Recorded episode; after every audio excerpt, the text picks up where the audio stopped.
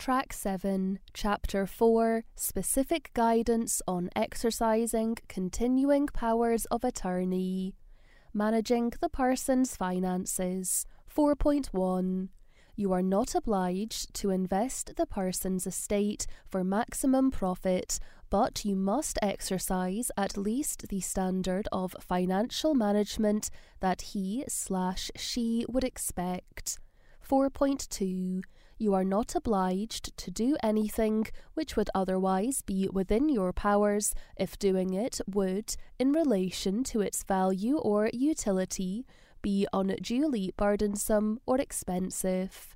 4.3 The funds and assets you are managing still belong to the grantor, and you should usually keep the person's finances separate from your own or anyone else's. There may be occasions where the grantor and attorneys have agreed in the past to keep their money in a joint bank account. It is possible to continue this but in most circumstances, attorneys must keep finances separate to avoid any possibility of mistakes or confusion. 4.4 if you abuse your position, for example, by using the grantor's funds for your own benefit, you may be liable to make good his slash her losses.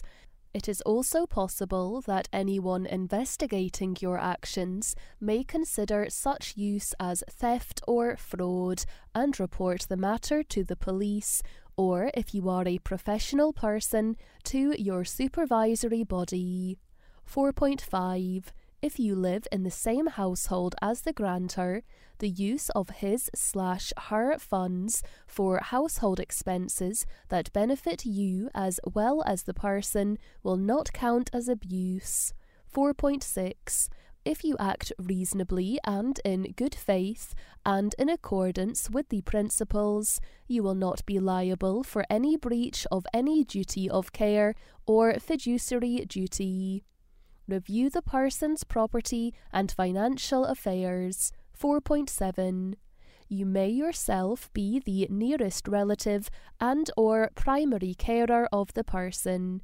You may also be familiar with his slash her affairs, either because you have day to day contact or you have already been exercising a power of attorney while the grantor retained capacity. It may be that the person's property and financial affairs are very simple, and that there are few new decisions to be made. 4.8 the following good practice guidance is written mainly from the point of view of an attorney who has not had any day to day knowledge or experience of the adult's affairs, but should also be used as a check by attorneys who believe that they are reasonably familiar. It is good practice for all attorneys to review the adult's property and financial affairs. This might involve checking whether the adult owns his slash her own home, whether solely or jointly, whether there is any outstanding loan, and what arrangements are in place to pay such a loan. If the person resides in someone else's home, whether he slash she has occupancy rights by reason of being a spouse, civil partner, or cohabitant if the person is renting, what arrangements are in place to pay the rent, and what security of tenure he slash she has over the property. The size and location of the person's savings and investments checking what regular outgoings the adult has or is likely to have, for example, bills for utilities, council tax, hire purchase or catalogue, and what arrangements are in place to pay these.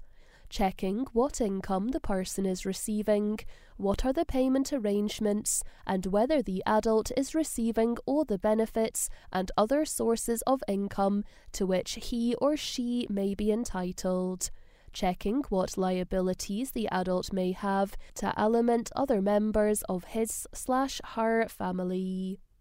Find out if anyone else has powers over the person's finances and or property. 4.9 you should be aware that, as continuing attorney, you may not be the only person with powers to intervene in the person's affairs. 4.10 You should remind yourself whether there is a joint attorney, and if so, how the powers are distributed between you.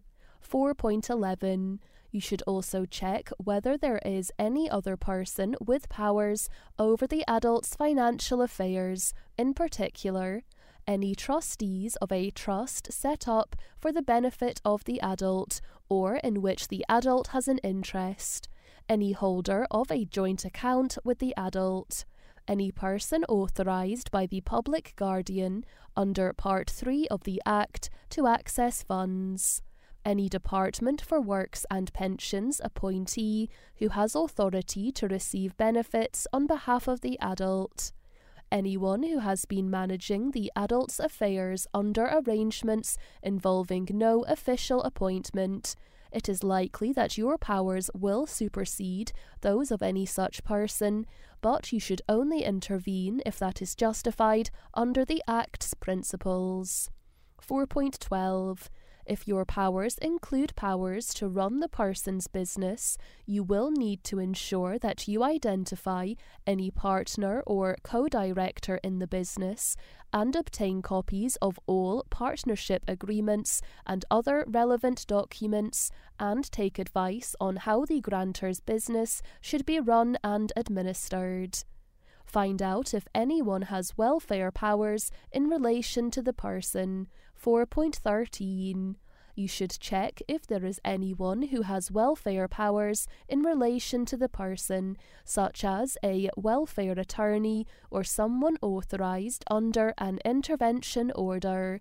You and they should consult with each other, and you may be required to deal with the financial consequences of decisions by a person exercising such powers. Paying for community care services 4.14 you should also find out if the person has been in receipt of community care services and if there is a charge for these services. Although some services are free, there may be a charge for others. You will need to identify the social work officer within the local authority who has been responsible for arranging services. 4.15 it will be a matter for any attorney with welfare powers in relation to a grantor to ensure that he slash she is receiving appropriate services. A welfare attorney with powers to make care arrangements is entitled to apply for self directed support on behalf of the person if he or she wishes to do so.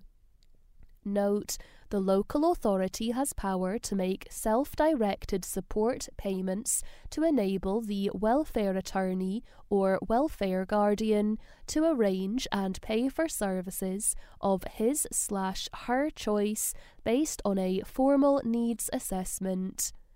Regular payments are then made into a separate account in the name of the welfare attorney. Assessing the need for change 4.16.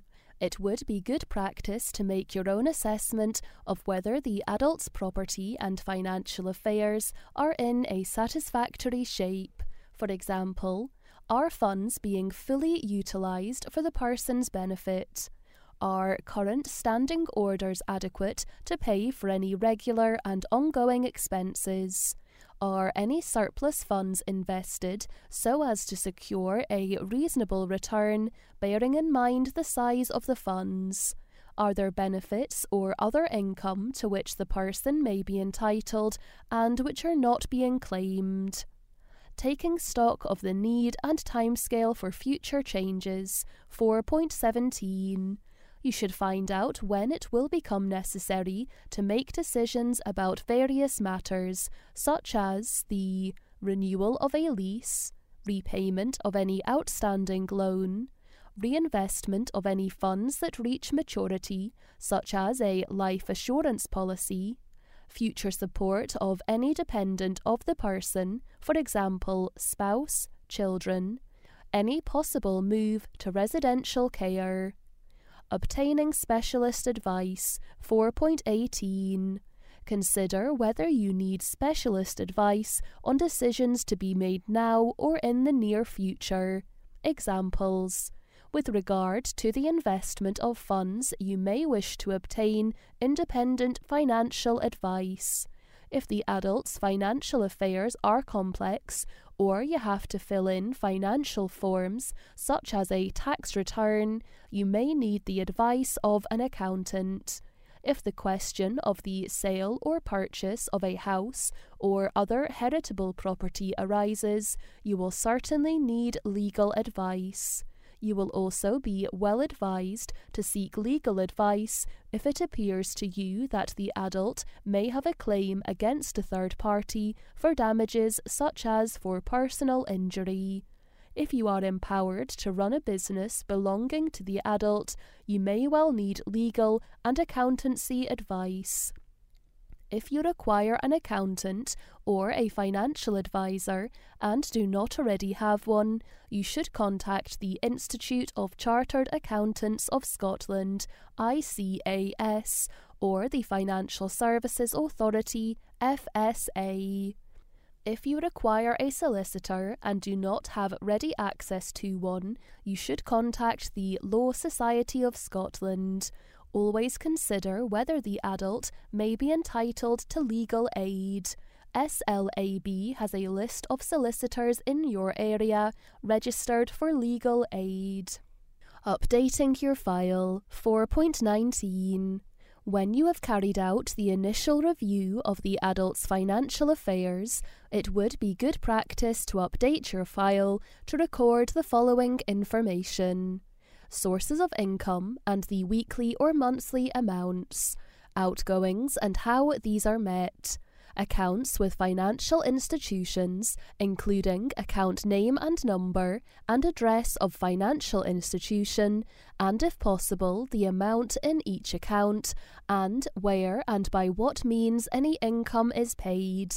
Any loans for which the adult is liable and arrangements for paying these any insurance or life assurance policies held by the adult, any bonds, shares, or other investments held by the adult, and, wherever possible, the actual bonds or share certificates.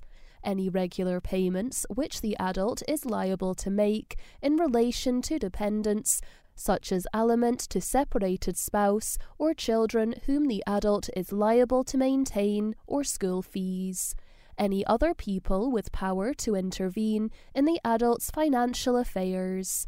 Name, address, and other contact details of any person with welfare powers in relation to the adult and any officer of the social work department providing community care services to the adult names, addresses, and other contact details of any professional advisors with whom you will be dealing over the adult's financial affairs, such as financial advisor, accountant, or practicing solicitor. If you think that action needs to be taken, 4.20 if the outcome of the review is that certain actions may need to be taken, you must apply the principles.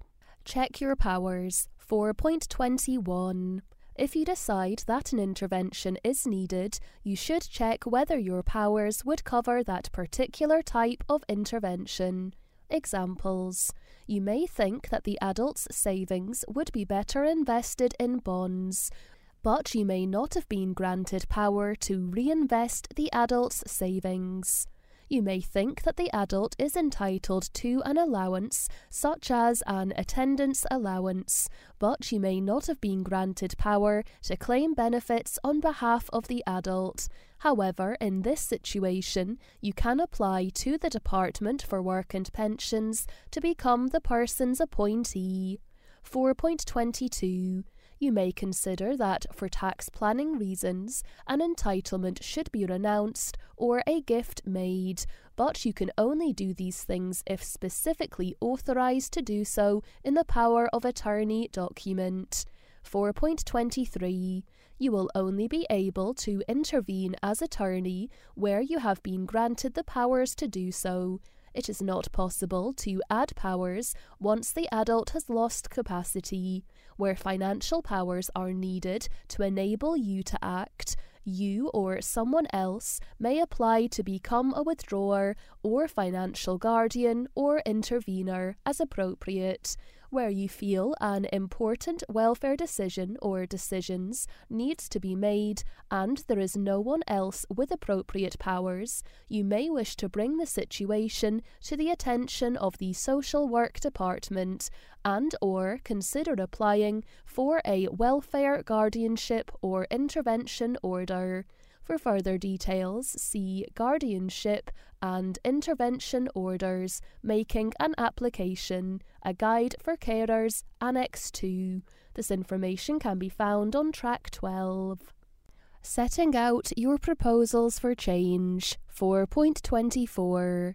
Once your review is complete, you should check your powers.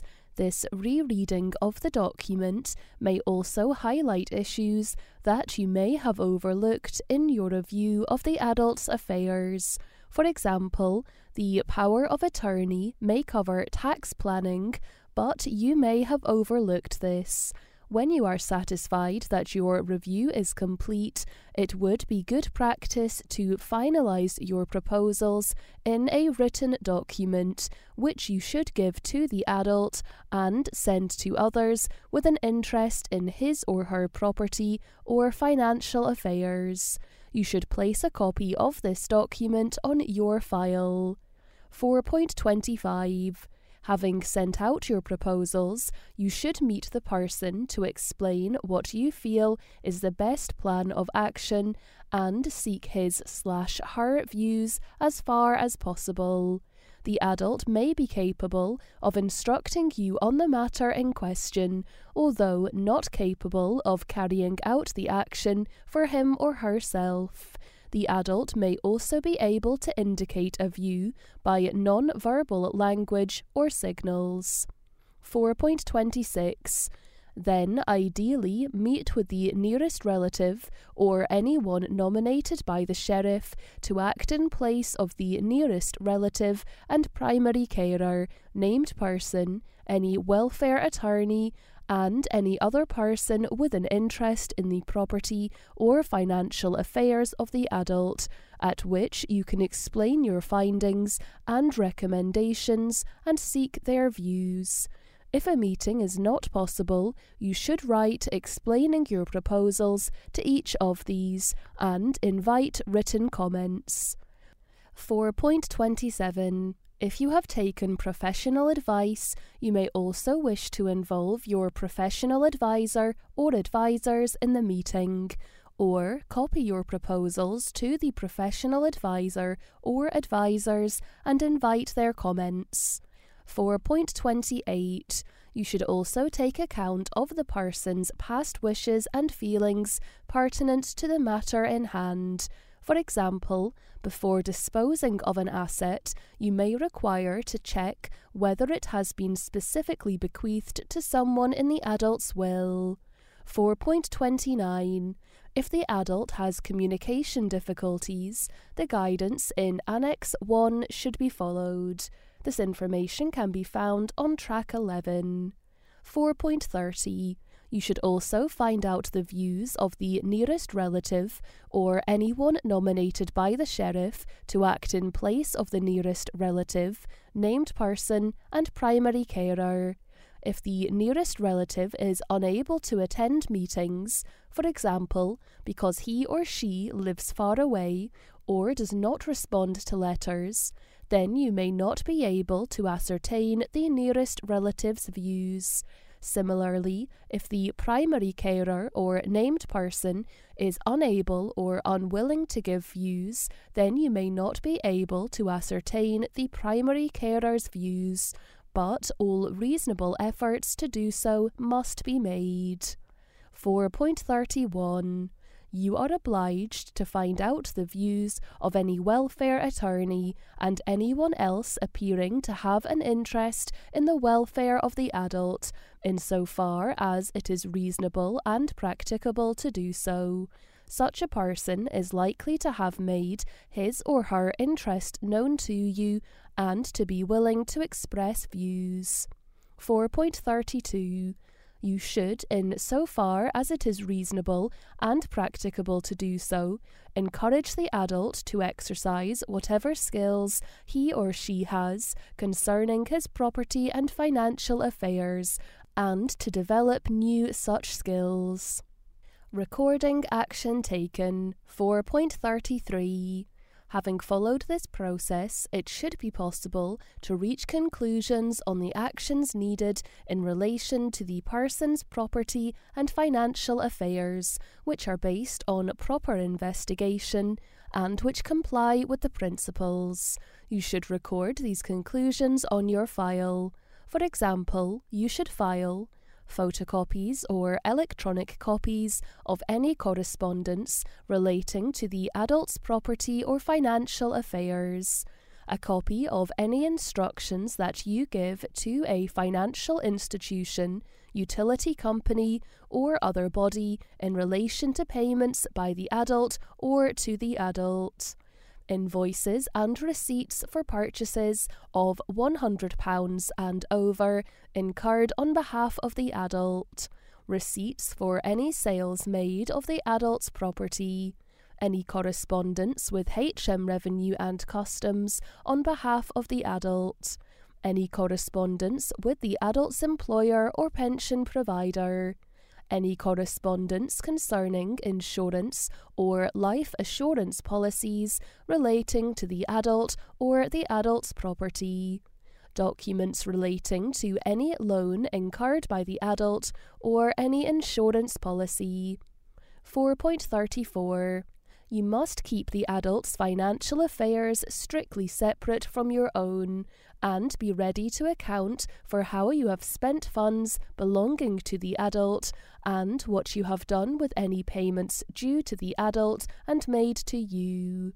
4.35 you should keep all receipts for purchases of £100 or more on behalf of the person and any guarantees or insurance policies in respect of purchases, so that you can exercise the person's rights as purchaser to have property repaired or replaced. Ongoing functions as a continuing attorney. Monitor the adult's property and financial affairs 4.36 it is your responsibility, within the scope of your powers, to monitor the adult's property and financial affairs. Example if it is within the scope of your powers to rent out property owned by the person, it is your responsibility to make sure that rents are collected regularly and paid to the adult, and that any landlord responsibilities are carried out. 4.37 you should also check that the adult's finances remain under control by monitoring statements of account and ensuring that deficits are not incurred. You should take the necessary steps to avoid the adult incurring unnecessary debt.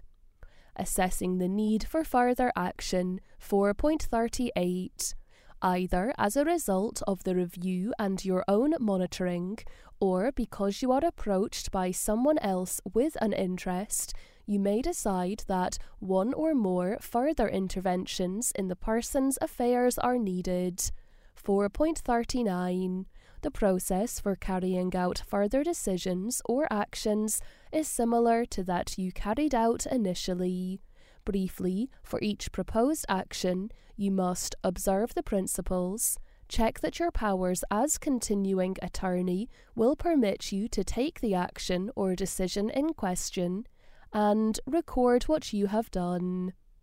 Seeking the advice of the public guardian 4.40 the public guardian has a duty to provide continuing attorneys with information and advice about the performance of their functions when requested to do so. It is a good idea to contact the public guardian if in doubt about the scope of your powers or about the course of action you propose to take. What to do where there are conflicting views on a proposed action or decision. 4.41 When you hold reviews with the adult, the nearest relative, and relevant others regarding the exercise of your powers, you should try to ensure that you provide as much information in advance as possible. Do not take action that will come as a surprise to the others, and make sure that you have taken proper account of their views. 4.42 Despite your best efforts, however, there may occasionally be disagreements which cannot be readily resolved.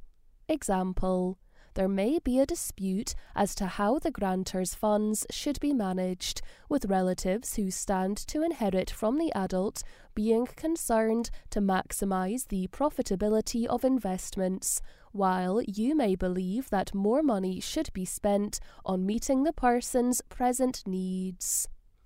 4.42 in seeking to persuade others of your point of view, you should direct those who disagree with you to your statutory responsibilities as attorney, to the powers that the grantor chose to confer, and to the fact that the grantor selected you to exercise those powers for him or her.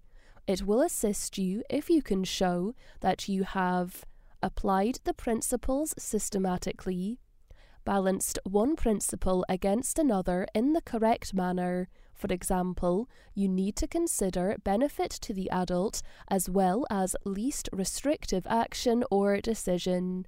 If someone who disagrees with you takes this principle as a starting point, he or she may be attaching insufficient weight to the need to benefit the adult taken account of the past and present wishes and feelings of the person so far as these can be ascertained. Taken account of the views of the nearest relative or anyone nominated by the sheriff to act in place of the nearest relative and primary carer, named person, and anyone else appearing to you to have an interest in the welfare of the grantor or in the proposed intervention but you do not need to accord undue weight to any one view, nor do you need to follow the majority view where you have carried out your own assessment of the need for action and it does not agree with the majority. 4.44 if you are unable to persuade others to accept your judgment, you may wish to seek additional advice, for example, from the public guardian, from a practicing solicitor, an accountant, or an independent financial advisor.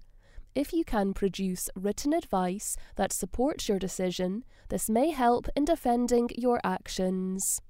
4.45 Ultimately, you may find that you simply have to insist.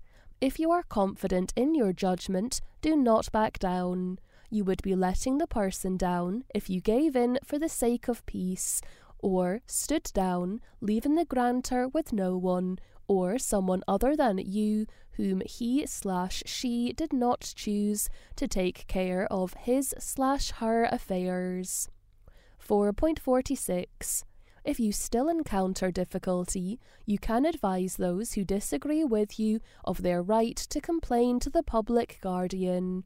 You can also direct those who disagree with you to section 3 brackets 3 of the Act, which allows them to apply to the sheriff for directions. Alternatively, you can exercise your own right to apply for directions under section 3 brackets 3 conflict of interest affecting you as attorney. 4.47. As continuing attorney, you may be someone close to the grantor in another capacity, such as relative or carer. You may find that this occasionally creates a conflict of interest between your own personal interests and your fiduciary duty. Do not let this worry you unduly the very person who is best to be attorney is likely to be someone close to the grantor, and this situation will not be uncommon. Example If you are living in the same household as the grantor, you may be in some doubt as to how far you are entitled to spend the adult's resources on general household expenses. If you or your children are destined to inherit money from the adult, you may feel reluctant to spend the adult's estate in a lavish manner on his or her welfare when this will diminish the residual estate. 4.48 in these, as in all other circumstances, you should observe the principles. Ask the person's opinion and consult anyone else with an interest in his slash her property or financial affairs and welfare. If the person cannot express an informed opinion, consider what he slash she would have done had he slash she remained capable. 4.49 if you are in doubt about the proper course or find that you are being challenged, there are various options open to you. You could ask an independent practicing solicitor or someone from an independent advocacy project to represent the interests of the adult in discussing the matter with you. The expense of this can be met from the grantor's resources, or the adult may be eligible for legal aid. Consult the public guardian. Seek directions from the sheriff under section 3 brackets 3 of the Act. What to do where your powers are insufficient. 4.50 you may find that your powers are insufficient to carry out a particular intervention which is necessary.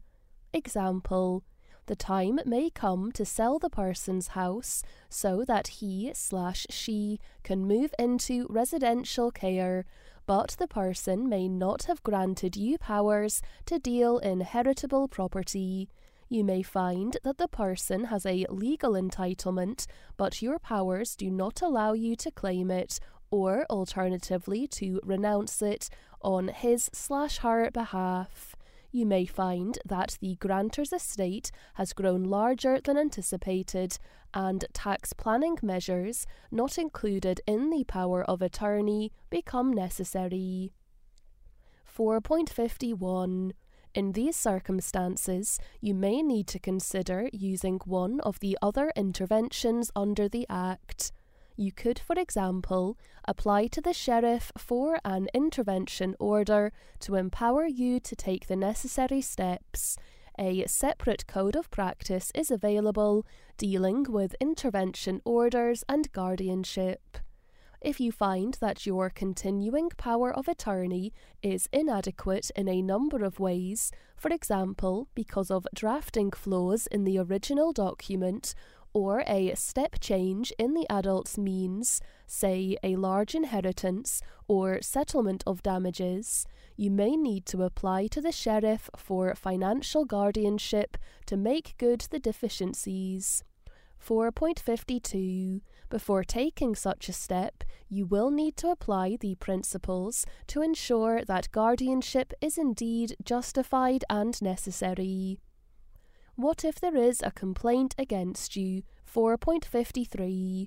If someone has a complaint against you and either does not put it to you or is not satisfied with your response, he slash she has recourse to the public guardian the public guardian has a duty to receive and investigate while the adult is alive all complaints regarding the exercise of functions relating to the property or financial affairs of an adult made in relation to continuing attorneys. 4.54 the public guardian will contact you about any complaint received and ask you for your version of the facts if you have applied the principles correctly, have taken advice, have kept relevant documents such as bank statements and receipts, and have recorded your decisions and actions on a file as recommended above, you should have nothing to fear from such an investigation. 4.55 the public guardian also has powers to obtain records when carrying out investigation inquiries into complaints made. The public guardian has the power to require continuing attorneys to provide records and other relevant information that may reasonably be required. The public guardian can also require banks and other financial institutions to provide records and other relevant information about the accounts of the adult concerned possible court proceedings in the event of a complaint. 4.56. A person who is dissatisfied with your actions as continuing attorney also has recourse to the sheriff.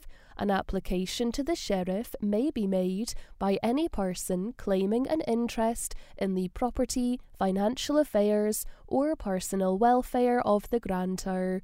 You can also apply for directions under section 3 brackets 3. 4.57 the sheriff may dismiss such an application from a person challenging your actions, or may give the applicant or yourself directions. Everything will depend on the case which is put to the sheriff and his slash her view of what is required by the principles in the situation which has been set out. You may wish to seek legal advice.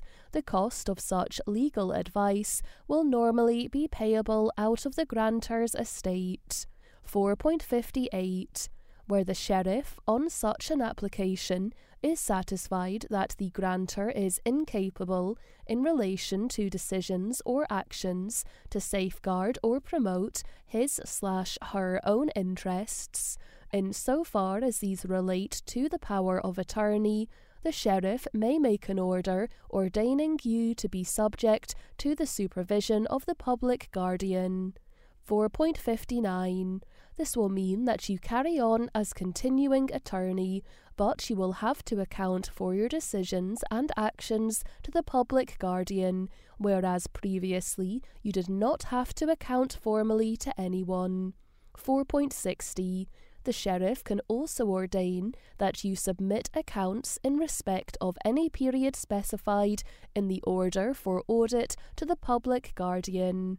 4.61 the sheriff's decision on an order made for your supervision or for you to submit accounts is final. 4.62 the public guardian has a duty to add the details of any order made by the sheriff to the register and to notify the grantor as well as you of its terms.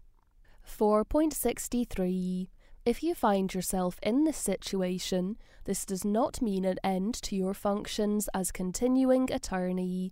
If you have kept records as recommended above, you should have little difficulty in producing the necessary accounts, although you may need to hand your files to a professional accountant or practicing solicitor to prepare accounts in the proper form for submission to the public guardian. 4.64 if you are ordered to be under the supervision of the public guardian, you should regard it as a help rather than a threat. As a first step, you should have a meeting with the public guardian, show her your file, ask her what she wants you to record in your file from now on, and agree a deadline for the submission of the account of your activities to date in the event that it appears necessary to the public guardian to safeguard the property or financial affairs of the grantor, she has the power to take part in or initiate court proceedings. 4.65 in extreme cases, the sheriff can revoke your powers or some of them. Supervision by the public guardian 4.66 the Act requires the public guardian to supervise continuing attorneys where ordered to do so by the sheriff. 4.67 Supervision is intended to the ensure that attorneys are carrying out their functions properly and, depending upon the content of the court order, may relate to some or all of your actions with the adult's estate. 4.68 Upon the court issuing an order for your supervision, a copy will be sent to you and to the grantor, and may also be sent to the local authority. 4.69 it is likely that the court will require you to lodge an accounting of your transactions with the grantor's estate. The initial account will require to cover a specified period. Accordingly, the account should commence by showing a description of the estate under your control at the commencement of the accounting period detail income received and expenditure incurred, and conclude showing the balance under your control at the end of the account period. The public guardian may, in due course, call for sight of bank books, invoices, or other material to support the entries in your account. 4.70 the public guardian will inform you of the date by which you require to lodge the initial account of your financial management. Failure to lodge the account by the due date may result in the matter being reported to court and your possible removal. Any subsequent accounts required will be due on the anniversary of the first account lodged. 4.71 should the public guardian not be satisfied with the account or records produced, she will try to resolve the matter with you, but if unable to do so, may report her concerns to the court and seek to have you removed from the office of attorney. 4.72 your account will be available for inspection by anyone with an interest in the adult's estate. 4.73 while under the public guardian's supervision, you will require to obtain her approval for any gifts you propose to make from the adult's estate or for the sale or purchase of any accommodation used or to be used as a dwelling house by the adult.